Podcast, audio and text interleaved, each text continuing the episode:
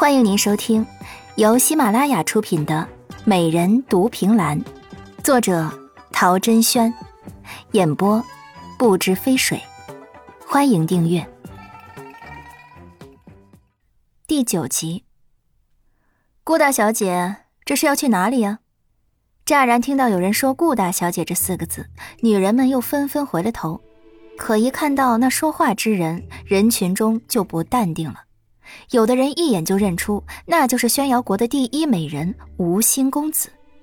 人群中发出一声尖叫，有人因为见到他太过激动，竟然昏死了过去，而且还不止一个。看得顾嫣嫣直翻白眼儿，这货真的好看到令人昏死的地步。他睁大眼睛，左瞅瞅，右看看的，始终觉得那些女人太夸张了。瞅我可是要钱的。一句话就让顾嫣嫣移开了眼，她自觉自己欠的债已经够多了，这个人是个坑货，她得罪不起。在他的大手中挣扎了一下，他隐隐一笑，拿出好脾气的说：“你可以放我走吗？你要去哪里啊，顾大小姐？”“你胡说，我哪里是顾大小姐了？那位可是相爷的千金，高高在上，怎么会是我呢？我这般人是高攀不上的。”以免影响了顾大小姐的名声，他这喜欢自吹自夸的毛病从未改过，而且说出来是脸不红心不慌的。秋叶实在看不下去了，默默的伸手捂住了脸。吴兴公子倒是淡定的很，他轻微松手，而顾嫣嫣眼睛一眯，趁机就要逃，可脚还没跨出去呢，就被人一股力道从后面给拉了回去。他知道是吴兴公子在使坏。所以，借着那惯性转身的时候，紧绷着自己的手，打算狠狠地给他一拳。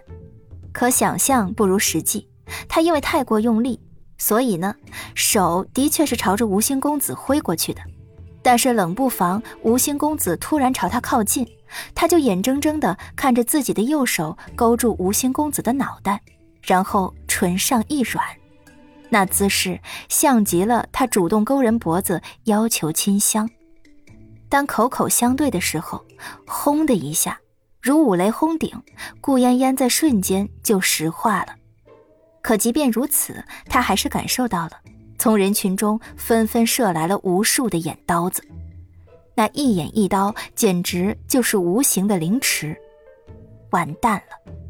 迟钝的脑子里就蹦出这么三个字，然后顾嫣嫣眼睛一闭，整个人装死似的从他怀中软了下去。倒在地上一动不动，空气静止，气氛凝固，谁也没有主动的开口，但心中那逐渐升起的戾气，逐渐自每个人的身体里浮现出来，在灿烂的空中凝集成了一道乌云，电闪雷鸣。装死的顾嫣嫣觉得自己的人生就此完蛋了，可偏偏某人还卯足劲儿要欺负她。吴兴公子蹲下身。将他抱在怀中，神色焦急的唤道：“嫣嫣，嫣嫣，你怎么了？可别吓为夫！